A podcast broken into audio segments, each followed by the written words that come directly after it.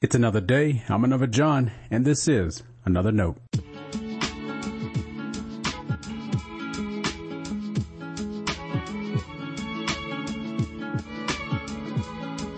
Today we're on page 102 of our devotional titled, I Found Your Ministry.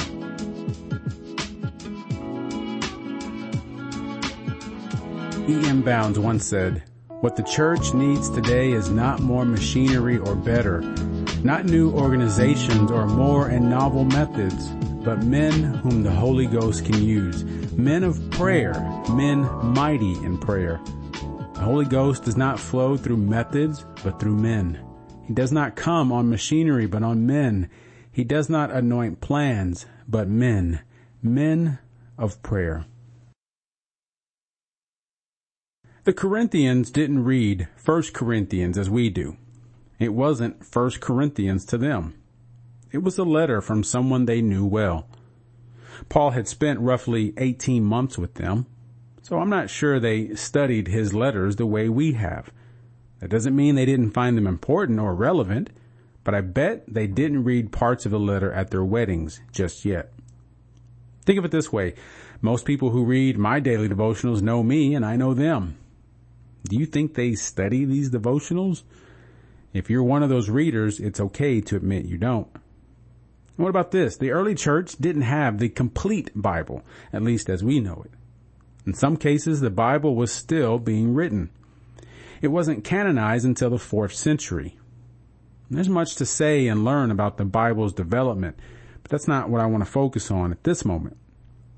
For now, let's agree that Paul wasn't thinking of adding letters to a canon. He wasn't hoping his words would make up a new section of God's Word. His goal was to preach Christ again and again. And that's what he did.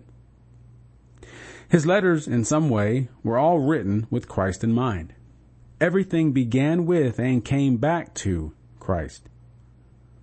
We do well to study and learn New Testament epistles and Revelation. Remember though, for a time, our ancient sisters and brothers only heard about Jesus. The gospel of Jesus Christ wasn't originally written. It was told. And it was what people heard about Jesus that shaped their faith. Paul claims that he decided to know nothing else but Christ crucified. That meant he wasn't trying to impress anyone with his lofty wisdom or fancy ideas. It was the same message. Christ crucified.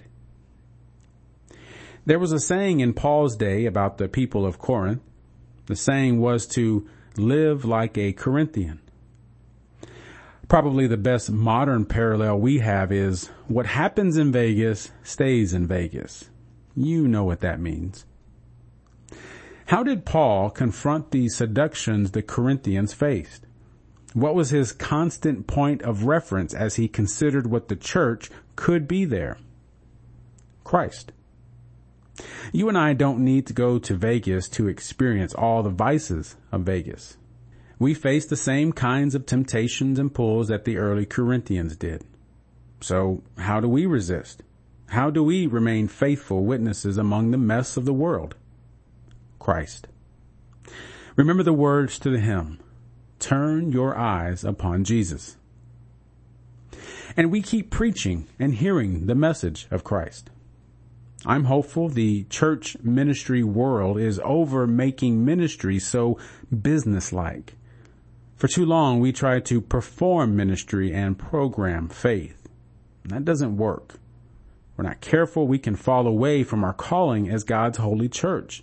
Without realizing it, we put our trust in marketing and business techniques, adding a sprinkle of Jesus throughout.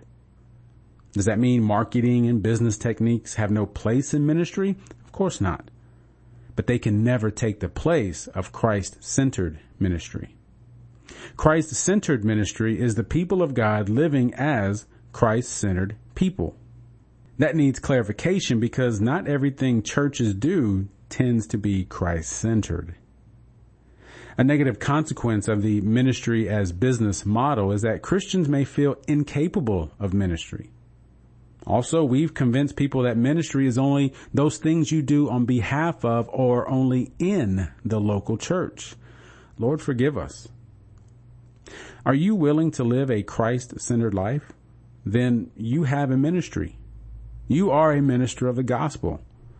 I don't care if you never sign up to be a church usher or volunteer at the church picnic. People don't go into ministry. They accept ministry. You don't go into ministry. You have a ministry. Your ministry is Christ. When someone needs to hear the word or experience the power of Christ, that is an opportunity for your ministry to begin. Paul began and ended with Christ. So do you. You can't answer every question every person has about life. That would make you God. All you can do is preach Christ. What does Christ crucified mean to you, to the world? What has Christ done for you? How has Christ changed you? What has Christ taught you? How have you seen Christ's power? That's your ministry. Stay blessed. This has been a special reading from my devotional book titled Trying to Follow Jesus More Than I Fail Jesus. You can find a copy online at Amazon or check out my website, anotherjohn.com. God be with you.